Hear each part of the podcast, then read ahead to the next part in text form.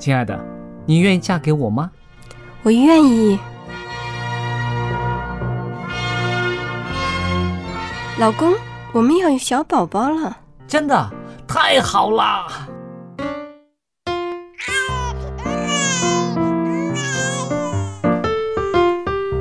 妈妈，妈妈，看我画的画，好看吗？真好看，宝贝画的太棒了，拿去给爸爸看看。爸爸妈妈，我去上大学了，你们多保重身体，我放假就回来。出门在外要注意安全。好好吃饭，天冷了，别忘了多穿衣服。好了好了，别多给唠叨。家里打电话哦。孩子啊，啥时候回来吃饭呐、你爸想你啦。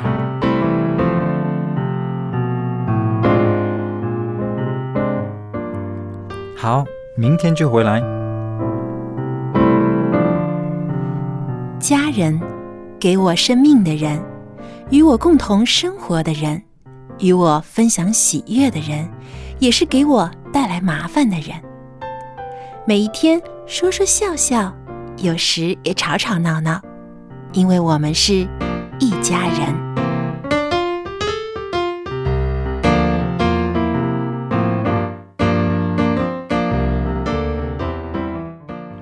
不是一家人，不进一家门。亲爱的听众朋友，非常欢迎您收听希望福音电台《一家人》节目，我是你的主持人小杨，和我在一起的还有好妈妈佳丽姐和帅气爸爸 Jerry。听众朋友，大家好，我是佳丽。大家好，我是 Jerry。佳丽姐啊，是不是觉得现在天气越来越热了？夏天了，热是正常的。这现在对于这些勤奋读书的学生们来说啊，这个就是好时光了。暑冬假天还没过呢，怎么又夏天了？那这里冬天不冷嘛？哦，可是夏天够热的。现在的冬天也不怎么冷了。对对啊，在香港的话，我觉得一年当中啊，有十个月都是夏天，嗯 只有两个月是凉快一点儿的。不过说到这个夏天啊，嗯呃，很多学生啊，就他们有时间有暑假可以出去，呃，不用再盯着书本、盯着黑板了，可以看看外面的世界。很很多学生喜欢趁着这个时候出去旅行啊，或者出去做运动。嗯，不过啊，也我看到也有很多的学生不愿出门儿，就宁愿在家。为什么我明白，我因为家里有冷 气啊，在家里舒舒服服的吹冷气，嗯外面多热啊！一个大火球挂在天上啊，又是流汗，而且特别害怕会中暑。但是你想啊，在冷气没有发明的年代，人们是怎么样过夏天的？不过那时候也没有像现在这么热啊，是不是现在真的是每年的气温不断在说上涨。说真的，我看到那些个一个暑假在家里面窝着，然后拿着游戏机坐在沙发上吹冷气的学生们呢，我就觉得，哎呀，大好的时光，你也太浪费了吧！因为那些孩子们呢，从沙发上移动几步，住到坐到书桌上，又是在敲键盘，嗯又是在看电脑上面的东西。等一会儿呢，又躺在沙发上，然后我就觉得有没有搞错？就是这个冷气让你们呢太留恋这个冷空气的房间啦，现在好像真的没有冷气，真的过不了了，很多人。是不是？嗯，但其实啊，呃，一直待在冷气房里也对身体不好。不是说我在空调房里面我就不会中暑了。嗯其实啊，有的人在空调房也会中暑哦。我在呃查找一些资料的时候就发现啊，在中医的角度来讲呢，说人中暑气有两种，一种就是阳暑，就是我们嗯普遍意识的中暑、啊，在外面气温过高，超过人体所能承受的范围之后呢，身体机能就会啊突然的终止，所以会晕倒啊，有的人会脱水啊等等这种现象出现。还有一种中暑叫阴暑，就是说啊，夏天的时候人因为避免这个热气而贪凉，反而呢引起了热伤风，就是我们俗说的感冒。对，因为当人在外面很热的情况下，突然进入一个非常冷的环境里面，嗯对着冷空气，甚至有的人直接对着空调吹吹冷风，这样的话，我们的毛细孔啊会突然一下收缩，把应该排出体外的热气呢封在了身体里面，嗯，反而导致了感冒，这个也叫呃受寒。所以啊，在这个某些原因之下作用之下呢，在一热之后又受寒呢，就会引起叫呃阴暑这样的一个阴暑啊一个嗯状态。嗯那如何能够解决这个问题呢？当然就是在你在户外你运动了，或者你刚刚从外面回来的时候，千万不要立刻冲冷水澡，或者说嗯。对着空调吹，或者吹冷风，或者是喝冷水。嗯，嗯不能突然刺激自己的身体，因为你现在状态，你的整个身体的体温都很高，对。你突然用冷的东西去刺激它的话呢，身体的机能也会受到伤害。那么，呃，应该慢慢的有一个适应的过程，对比如说用一些呃凉的毛巾先擦擦汗。嗯。啊，然后呢，比如说呃换一下干爽的衣服，嗯呃，慢慢的在的进入一个呃冷空气的一个房间里面。其实我觉得，就是像运动的人，或者是在外边跑得很急的人，进到家里面，人先安定下来。安静下来之后呢，其实他的体温呢，也就会慢慢的下降心下来。静自然凉啊，，对，这个是一个方法啊，心静自然凉。还有就是说，我觉得那些个很好动的年轻人，就是大暑天儿，他也是喜欢踢踢足球啊、打篮球啊，在外面跑啊，在爬山呐、什么的。那这种年轻人呢？需要特别的注意，因为觉得自己年轻力壮嘛，啊，我又喜欢出汗，我又喜欢动，所以呢就没有想到，其实中暑呢很危险的哦。有的时候中暑的人呢会休克，有的会脱水，有的甚至对生命都有危险的。不知道大家有没有听过？中暑是很大的，一种病如果啊是没有得到及时救我治的话，记得啊，好像是这么说的：中暑第一次中暑，嗯，然后呢，一定要休息，起码要三天。哦。才能恢复。恢复。如果这三天内你嗯。再中暑，就有生命危险。嗯，因为哦身体的机能已经受到很大的伤害。对，。因为他中暑就是说那个身体调节那个体温的那嗯。个能、那个功能已经失去了，嗯，所以他如果再中暑的话，这个就很危险，对有生命危险。那所以如果出门在外和和朋友啊，或者和家人一起，呃。在一个很炎热的环境当中做运动，或者嗯说出去旅游的时候，嗯突然身边的人或者自己有出现中暑的症状的时候，应该怎么急救呢？就是要搬他到先移动他到阴凉的地方，嗯，哦，就是不要让太阳再照着对，不要嗯直接再被那个太阳照射。那接着怎么着呢？接着要保持这个它周围通风，嗯，啊，然后呢，就是解开它这个衣领。衣领，嗯。让它可以呃不要那么紧啊。嗯。然后呢，用呃湿毛巾，嗯。呃帮它在这些呃动脉的位置嗯，帮它减温。嗯，哦。因为这样血液流通比较快，可以对。降温的更快一些。哦，那另外呢，就是帮他补充水分啊。嗯，最好的，嗯如果是最好是有这个呃电解水嗯啊，让对它尽快可以呃被身体吸收。对对。嗯嗯，啊，或者是喝一点盐淡盐水也可以。那我看到有一些人就说，如果中暑的话，要掐他的人中，是不是？这个是是有有什么作用吗？有的人可能会晕呐、会头晕，哦会想吐嘛，就掐了哦就可以嗯。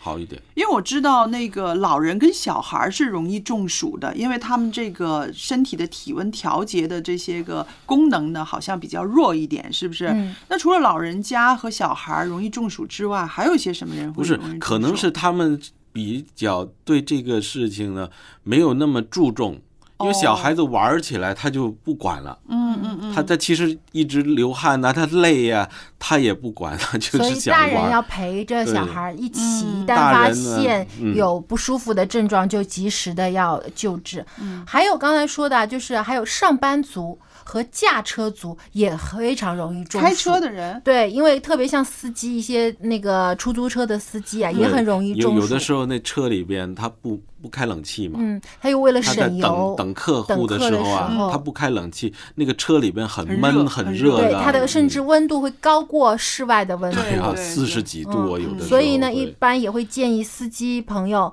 当你们开车的时候，需要汽车停在旁边的时候呢，一定要开窗、嗯。通风，还有自己身边一定要带好水啊，及时补充，嗯，对。及时补充饮料。对啊，说起这个饮料，当然水是其中之一了啊。饮料，那其实呢，以前呢，我们过夏天的时候，家里面啊都会预备一些啊自制的饮料，啊，可以消暑可以消消暑清热。对，那我最喜欢的就是绿豆汤。对对对，绿豆汤是大家都知道的啊。通常在夏天的时候呢，家里面的人会啊。预备一大锅绿豆汤，对不对？有的呢就是放在那儿等它晾凉了，有的还更厉害，就是，不是放点冰放在这个冷水里面，哦放在那儿等它这个有一对点冷了、凉了，喝起来会很好喝。那到底为什么啊、绿豆在夏天这么有作用呢？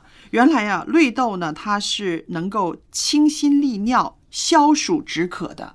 因为夏天出汗很多嘛，嗯那么这个消暑止渴呢，可以从啊绿豆汤这个地方呢来补充了。还有呢，就是绿豆呢，它本身有这个清热解毒的功效，它可以说是夏季防暑最好的食物之一。那么，如果家里面有小孩儿的话呢，啊，常常预备一些绿豆汤，呃，不要太稠，稀一点儿的，那稀的对就很好了。对对，还有一种东西，不知道大家有没有听过，冬瓜。哦，对，冬瓜也是能冬够瓜水哈，呃哦能够利尿通气。对，其实冬瓜呢，我们常常都是做菜来吃的，但是在冬呃在夏天的时候哈，那个冬瓜皮它的作用很大，但是但冬瓜皮我们不是一般都会削掉不用吗？煮汤会放进去的，对。但是你不吃哦，嗯，对，反而呢，有些人呢啊、也不是煮汤，就是把冬瓜切成一大大块儿，连哦。皮一起做冬瓜茶，哦，就是煮水。煮其实就是煮水哦喝，就是煲它的水，然后只喝水不吃这个冬对瓜，。有的人可能到晚饭也把它吃掉了，但是呢，这个水呢却是特别有效的呢。就是说，他喝了冬瓜之后，他会利尿。嗯，当你利尿的时候呢，你会把身体里面的一些个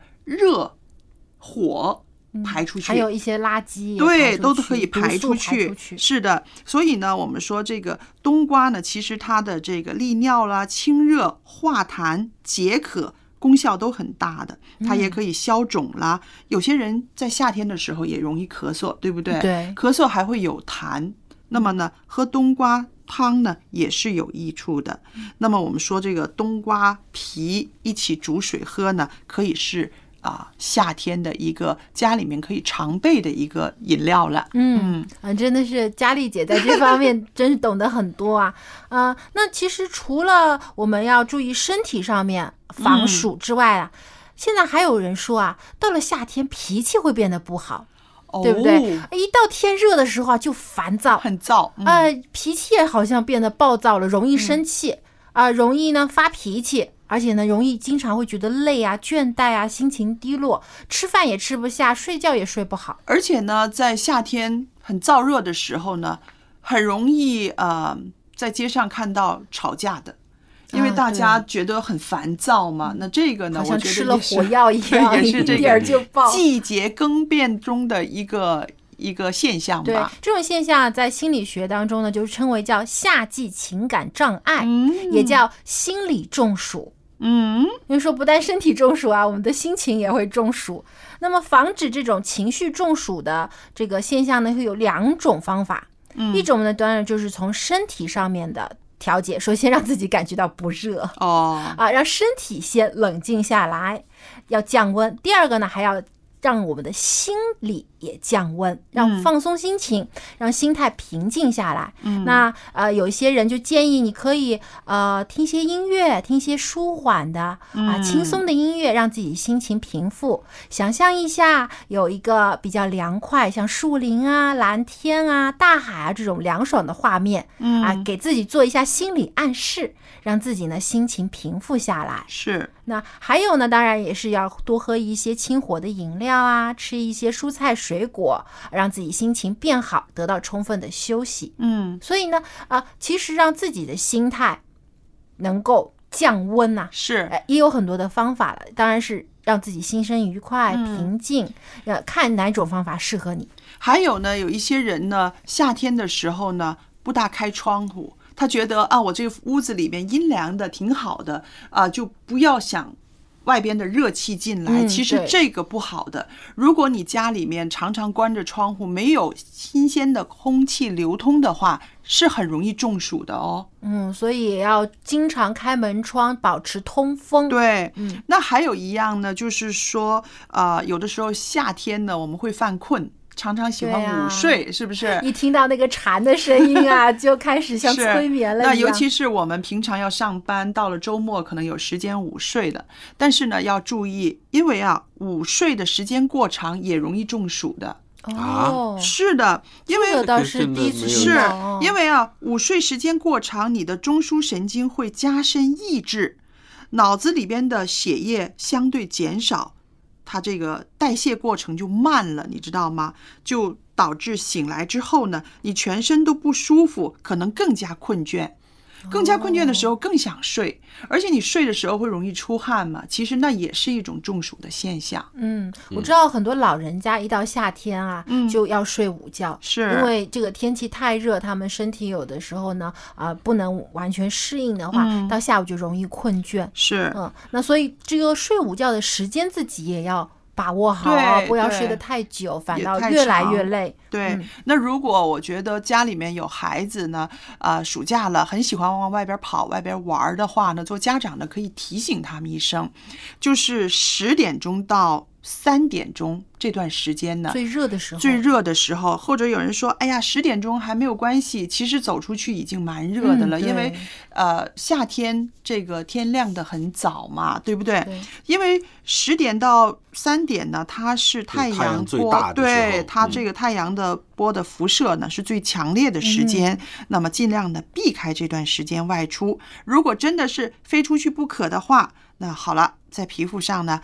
涂一些防晒的护肤品，还有呢，我自己觉得夏天的时候穿衣服呢，啊，颜色浅一点儿比较好啊。，对，因为说深色的衣服容易吸热。对嗯对对，嗯，还有一点啊，就是说到夏天呐、嗯最好是不要喝酒。为什么呢？因为酒精啊会使嗯人体这个血液循环加快嘛。哦，那当在这个气温很高的环境当中，人身体当中已经容易积存湿热，嗯嗯，那么再大量饮酒呢，就会加剧这种湿热的产生，会诱发皮肤生一些疮肿、哦。囊毒等等的这种嗯情况出现，而且呢，导致你血液循环太快的时候也会中暑。嗯。所以呢，就是呃建议一些喜欢饮酒的朋友，到夏天要戒酒了。啊最好一年四季都戒酒了，对对吧？对嗯啊，那还有呢，就是如果有些像学生啊，或者一些年轻的朋友喜欢有时间了，暑假的时候要出去玩呢，一定要随身呢带好一些遮阳的东西，或者说对啊，就像佳丽姐说的，要涂好护肤的、防晒的。嗯倒不是因为怕晒黑，主要是这个紫外线过强啊，会到对我们的皮肤产生这种呃黑色素的沉淀之后，会有皮肤癌的产生的可能性。而且呢，一定要及时补充水分，随身一定要带好水或者其他的防暑的饮料。尽量选择在清晨或者傍晚这种气温相对比较凉快的时候出去做运动，对，这样呢，你自己的身体呢也能够承受得了，而且你也会觉得舒服一些。嗯，讲到这个饮料啊，嗯。呃，尽量是白水、或者是一些淡盐水，嗯就不要用那些坊间买来的汽水啊，或者是一些果汁儿啊对啊来现在度来补充很高，的那个嗯糖分孩子最喜欢。喝，嗯一到夏天就要吃冷饮，还要吃冰淇淋啊。但是很多时候夏天呢，就是小孩儿喝了这么多冷饮之后容易拉肚子，哎，对对、嗯因为一个是冷饮吃太多刺激了肠胃，嗯还有呢，其实有的时候也是因为中暑引起的拉肚子。拉肚子是不是？嗯那家里是不是要预备一些这些常备药啊？哦，对，其实呢，有一现在有一些常用的这个解暑的药物呢，比如说像人丹、十滴水，还有呃藿香正气水，这些应该作为家庭的常备药放着。特别到夏天了，这些药物呢就就要看一下有没有过期啊，如果没有的，家里要储备一些，以防家人中暑。是的，我也要补充一点，因为我刚刚说了啊，午睡时间不要太长，对不对？嗯午睡时间太长，反复的睡又出汗，反而容易中暑。但是有人会说，夏天人总是累呀、好像是困恹恹的，那怎么办呢？确实，因为啊，气温高，其实是蛮消耗这个体力的，蛮消耗体能的。那夏天呢，更要保持充足的睡眠，但是这个睡眠呢，不是说在午睡的时候来来睡饱它，应该晚上晚上应该晚上晚上还是要早睡早起。对，而且现在你看夏天的话，日照比较长，嗯。啊，晚上的天黑的晚，早上呢又又又好像天很早就亮了，对，所以呢，这个更加应该让我们晚上啊早点休息，特别年轻人不要一想着，特别学生啊放暑假了，没有约束了，不用上课，晚上就熬夜，这样也对身体很不好。对，还有呢，中暑的第一个现象呢，就是头晕了、头痛了。如果是开始有这些头晕了、头痛的话，马上就要注意了自己的休息的时间，还有补充水分，千万不要等到哇。症状很厉害了，要又吐啦、晕倒的时候，你才发现啊，我可能中暑了。那个时候呢，不只为家人带来很大的麻烦，而且呢，你自己呢也是一个很大的体能上的一个伤害哦。对，万一身边没有人能及时救助的话，就很危险了。对，嗯，那刚才我们说了这么多关于啊防暑以及如何急救的方式，那希望大家听了之后呢，对您有帮助。更加希望呢，你能在夏天当中有一个愉快的、健康的夏季。对。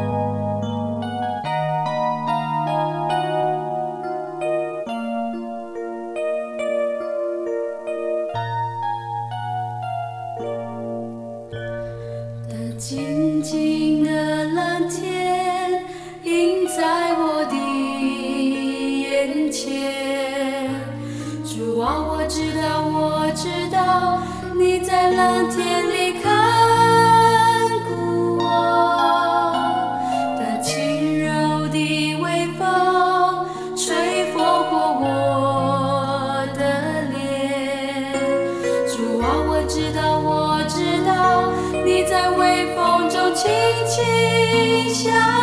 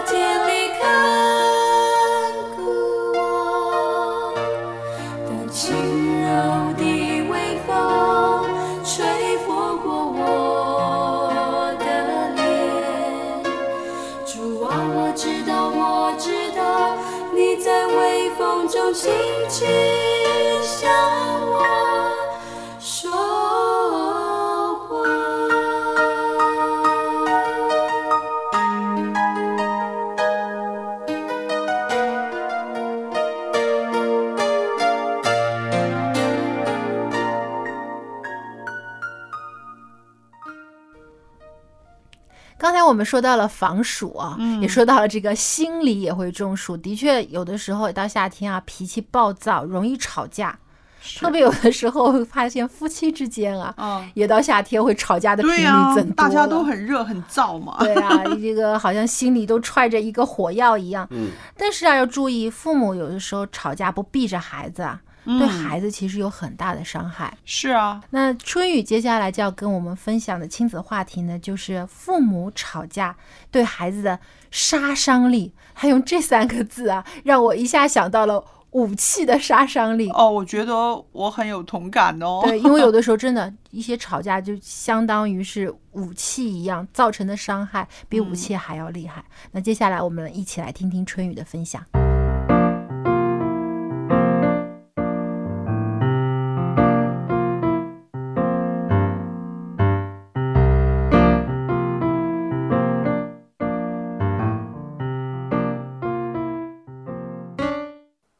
听众朋友，说到这亲子关系，总是有着说不完的话题。相信每一个做父母的人都能够写一本书了。在养育孩子的过程中，我们有着太多的体会，太多的酸甜苦辣。但是谢谢主，他给我们的圣经总是在帮助我们面对一次次的挑战。圣经的智慧是世上任何的智慧都无法比拟的。各位做爸爸、做妈妈的，我们都很爱我们的孩子，恨不得呀把最好的东西都给他们。可是也有很多的时候，我们可以给他最宝贵的，却没有给，反而伤着了孩子。说到伤害，我们就会想到打骂、夫妻的离异。但是你知道吗？还有一种伤害也不次于这些。可能你要问了，这种伤害是什么呢？这种伤害叫做父母吵架。你知道吗？父母吵架的这个杀伤力，对于孩子来说呀，已经大到让你难以想象。有一位姐妹就告诉我们说：“她说以前我一直知道父母亲吵架。”对孩子肯定是不好，但是学了心理学之后才知道，原来影响竟然这么大，心里面还真是有点后怕。作为一个妈妈，我真是觉得自己知道的有些迟了。如果早知道，一定会早一些改过和调整的。不过现在也不晚，能够早一天行在上帝的话语中。总比继续的停留在自己的错误中要强。我的一个朋友知道我在学心理学，于是那一天就给我打电话，说了他孩子的情况。他说，前两天接到老师的电话，说是他的宝宝在学校跟别的小朋友发生了争执，然后吵着吵着就抽动着晕过去了。老师吓坏了。赶紧给他打电话。后来，她和她的先生一起把孩子送到了医院。医生给出的诊断是抽动症。原来，他们夫妻两个人经常为了一些小事情吵架。我的朋友脾气很火爆，他的先生也不知道忍让，再加上家里还有一个喜欢搅和的婆婆，家里的关系。可谓是剑拔弩张，两天一小吵，三天一大闹。而父母亲作为孩子最最重要的亲人，两个人一直关系不够好，经常都是互相开骂、指责，甚至是拳打脚踢、恶语相向。孩子的心里肯定是不好受的。不要说受惊吓，单单是这场面，对孩子的杀伤力，可能做父母的真的想不到有多么大。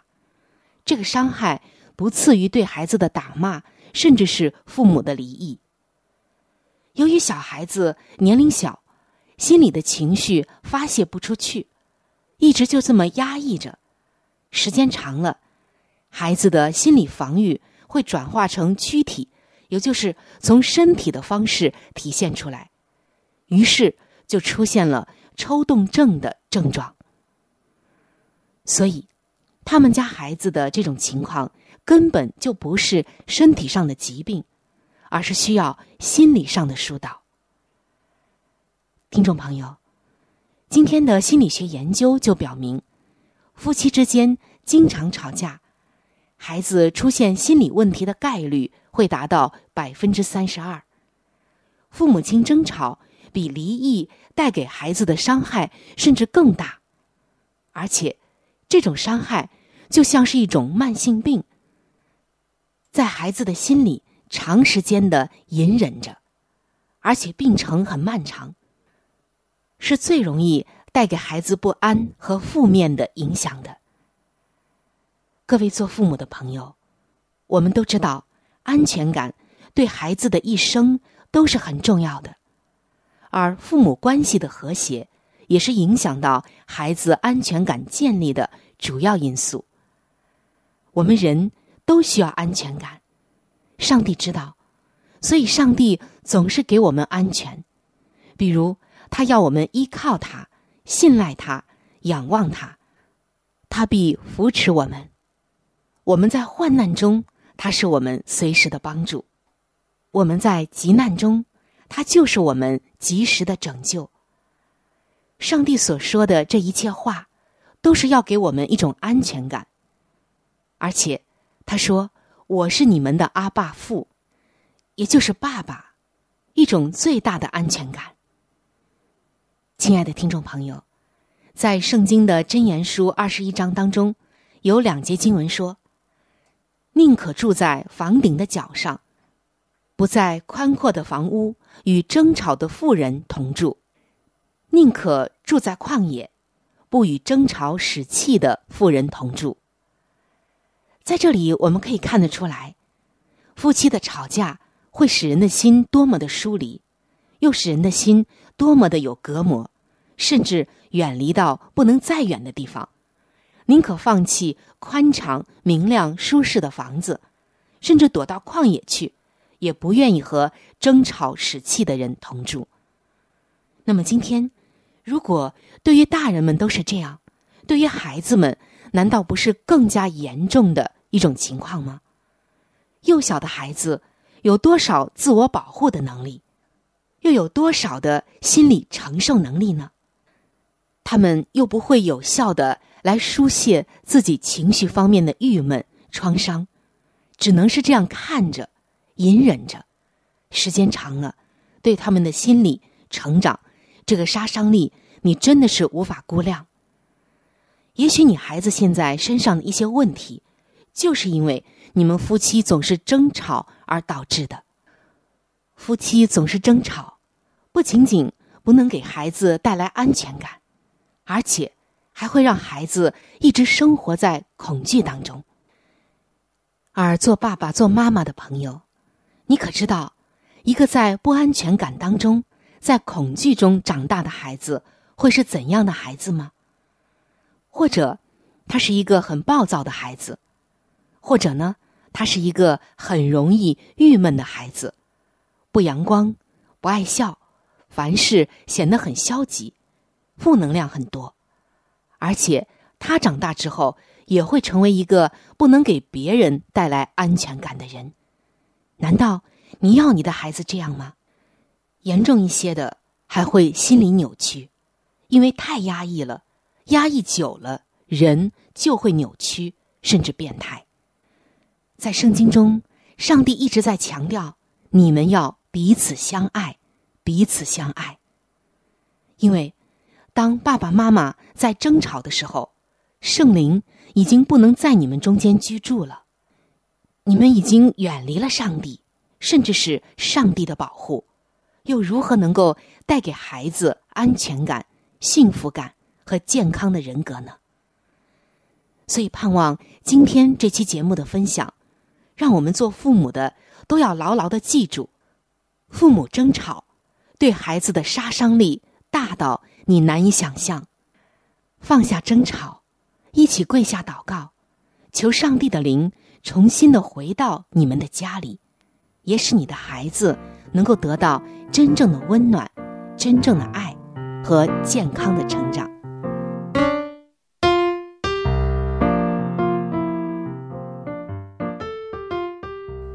谢谢春雨今天的分享。那说到这个父母吵架，我就想起，其实在我小的时候啊，嗯我爸爸妈妈他们也有吵架的时候，虽然他们很少吵架，但是、呃，不可避免的，我想很多夫妻都有这样的经历。对，肯嗯定。那我父母当他们吵架的时候，他们是叫我到自己的房间里去，嗯，把门关上，让我做自己的事情。但他们以为我听不到他们的吵架声，其实我都听到。而且我想，孩子都是敏感的，他都能感受到父母那种啊，那种很紧张、对对很很很激烈的那种那种气气氛在那嗯里。所以，就算他叫我不要在意，让我做自己的事情，其实我也是定不下心的，一直在嗯为他们担心。不过好的就是，呃，等我父母吵完事后呢，他们都会向我解释，也也能够让我放下心来，嗯知道呃，大人吵架不是因为孩子的原因，是他们之间有一些事情没有。讲明白，哦没有解决，解决以后一家人还是相亲相爱的。嗯那我就是说，孩子对于父母之间发生什么事真的很敏感的。为什么呢？他会想到啊，这两个大人呐、他们不和睦，他们吵起来，他们会不会分开呢？他们分开我怎么办呢？我没有家了，他会联想很多。我小时候就是这样的孩子，我特别敏感，我会看到我父母两个人这个态度不对，呃，说话有一点那个语气不对，跟着吵起来的时候，我就会哭。我就会哭，而且我是那种很很委屈、很紧张的那种哭，那种抽抽抽抽抽的气都在一起的那种哭。然后有的时候呢，他们看到我这样哭呢，他们就说：“你做什么啊？我们又不是要离婚，人家的爸爸妈妈也是吵架的。哎呀哎呀，看你这样哭法，我们不吵了，不吵了。”他们不忍心让你哭得这么伤心。对呀、所以我就觉得呢，其实可想而知，我当时我是真的是很担心、很害怕的。对你有这种恐惧在心里。对对，嗯我就害怕他们吵架吵吵着就呃分开了，那我怎么办呢？对，所以那个特别个现在还有一些父母吵架的时候，经常就把离婚这样的话啊挂在嘴上，嗯其实孩子会当真的。嗯对所以这种话真的不能轻易出口。是啊，所以呃，我和丈夫有的时候要吵嘴的时候，我就先跟女儿说：“你不用担心啊，我们不会离婚的啊，没关系啊。啊，先给他预防一下 打定预防心针针。那是我小时候的经历嘛，嗯所以你说呃，春雨说的这个杀伤力，我想真的是有的啊。嗯，其实圣经当中也说啊，有时候我们的舌头啊，比嗯，刀剑还能伤人。是因为我们吵架的时候呢，怒气上来，嗯有时候我们自己脱口而出的话，我们自己都没有仔细想清楚，嗯就把最伤人的话说给对方听了。是有的时候可能对方他也在反击你，嗯。旁观的孩子他其实是最受伤害的。是有的时候我有一些怒气，想要跟丈夫想要发脾气的时候，我也会想到以佛所书对我们的劝诫啊。以佛所书第四章，他有这样的话说：“他说，生气却不要犯罪，不可含怒到日落，也不可给魔鬼留地步。”嗯，这个是很真的。当你生气的时候，你那个怒气把你的人都充满的时候啊，你说出来的话的确会犯罪。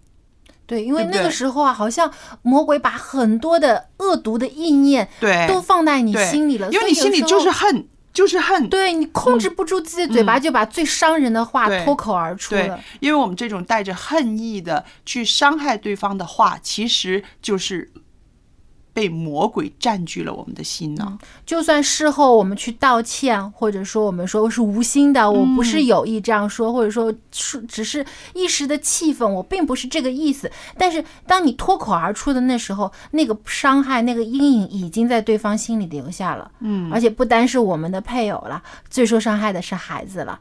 孩子因为心里总是希望父母是相亲相爱的，是美满和睦的一个家庭，嗯突然发现父母像敌人一样互相的攻击，不但吵，有的甚至还大打出手的时候，那个孩子心里的伤害那该有多？你知道吗？有很多青年人他们不敢结婚，他们就是因为啊有一样怕。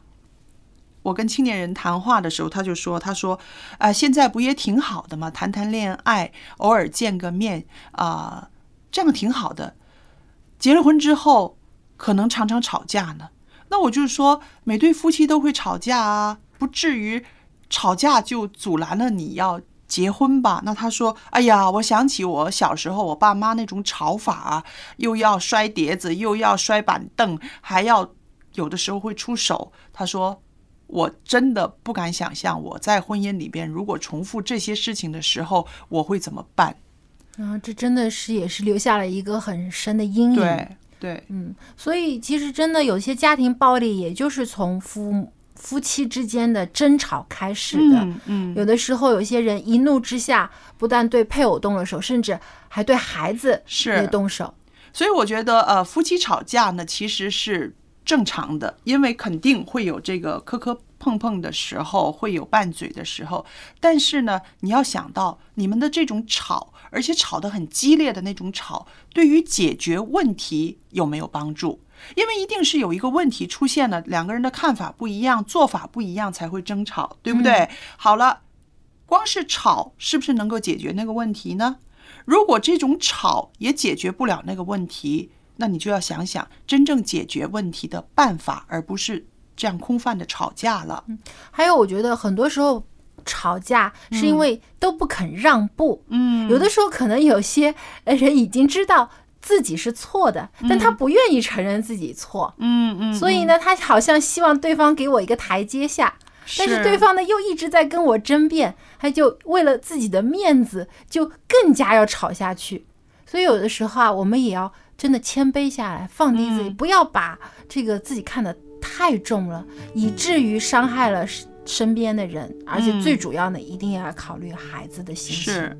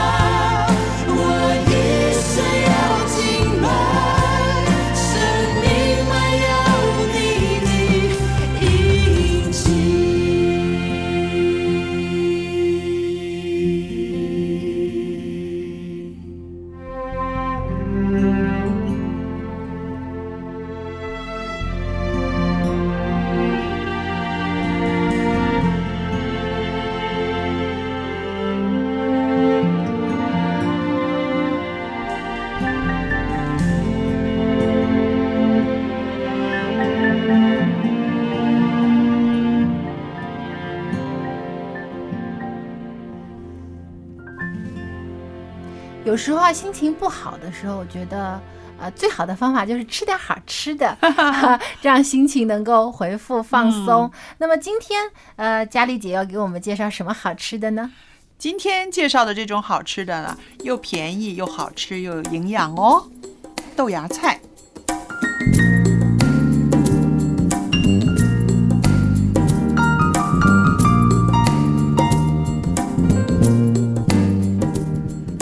友们，那今天呢？我在家里厨房里面要跟大家介绍的一种蔬菜，可以叫它做蔬菜，也可以叫它是一种芽菜，它就是绿豆芽了。嗯，想起绿豆芽呢，大家眼前就会想到白白嫩嫩、细细长长，吃起来很爽口。你也很喜欢是不是？好了，我们说说豆芽菜呢，其实啊。它有一个很漂亮的名字，叫做如意菜。那是因为中国人呢想到它的形状呢像一个如意，于是呢就叫它做如意菜。那么豆芽菜呢，我们是最普通的一种称呼。还有人呢把它叫做银芽，还有人呢把它叫做掐菜，因为啊他们是觉得在吃的时候呢总是要把那个豆荚的那一部分呢把它掐去。把它摘下去，于是呢就叫做掐菜。好了，这个豆芽菜呢，它也有丰富的蛋白质，因为它是来自于绿豆的，对不对？那它也有脂肪，也有膳食纤维、B 族维生素。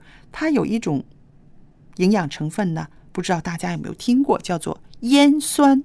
烟是啊啊，就是香烟的烟，酸呢就是酸性的酸。烟酸，还有维生素 C、维生素 E，有钙、有铁等等。那么在中医来说呢，觉得豆芽菜呢，它是味甘性寒，入脾和大肠经的。把它当做一种食疗来说呢，它可以清热泻火、祛痰除湿、利尿通便、凉血止血、美容乌发。减肥、降血脂、降血压，哇！小小的豆芽菜，它的功效这么厉害啊！有人说，在选购豆芽菜的时候呢，啊不容易，因为有的呢是泡在水里，不是说我们每个人可以去选、去捡、去挑的。其实啊，如果你在选这个啊银芽菜的时候呢，你就是要。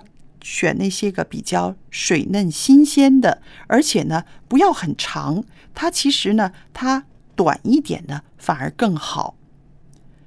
如果那个豆芽没有须没有根，你反而不要买，因为啊豆芽没有根呢，是因为在生长的过程中呢喷洒了除草剂，而除草剂呢一般呢都是会让人身体呢。是有非常大的伤害的，所以呢，我们看一看啊，你去买这个豆芽菜的时候，它是有须根的呢，你才买才好；没有须、没有根的呢，你反而不要买了。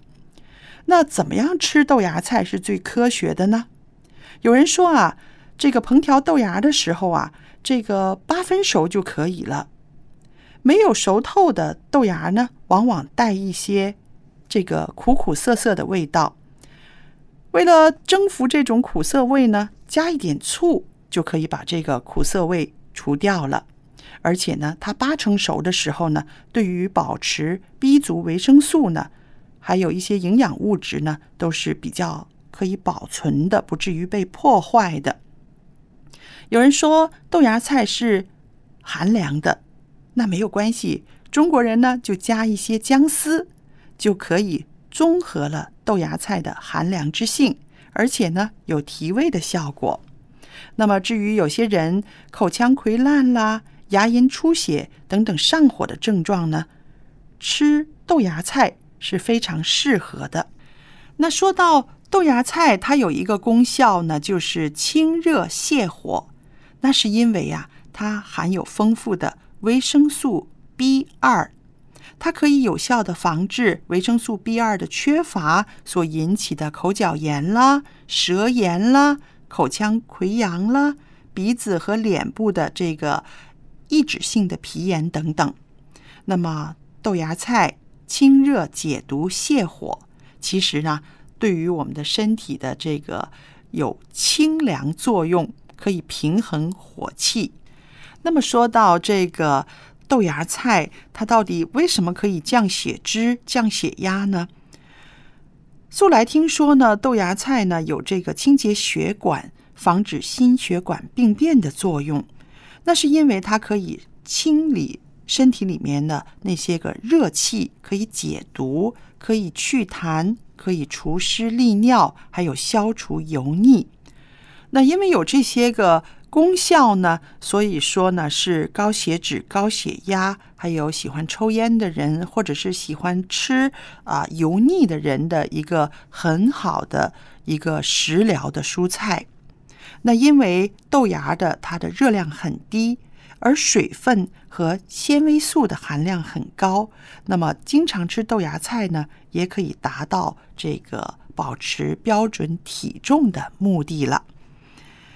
因为豆芽菜含有很丰富的维生素 C，常常吃的时候呢，会使皮肤光滑细腻有弹性，还会使头发乌黑光亮，可以预防维生素 C 缺乏症，譬如牙龈常年出血、坏血病、产后出血等等的症状。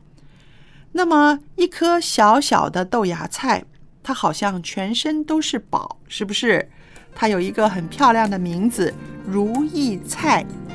朋友们，这个如意菜营养丰富，有没有常常出现在您家的餐桌上呢？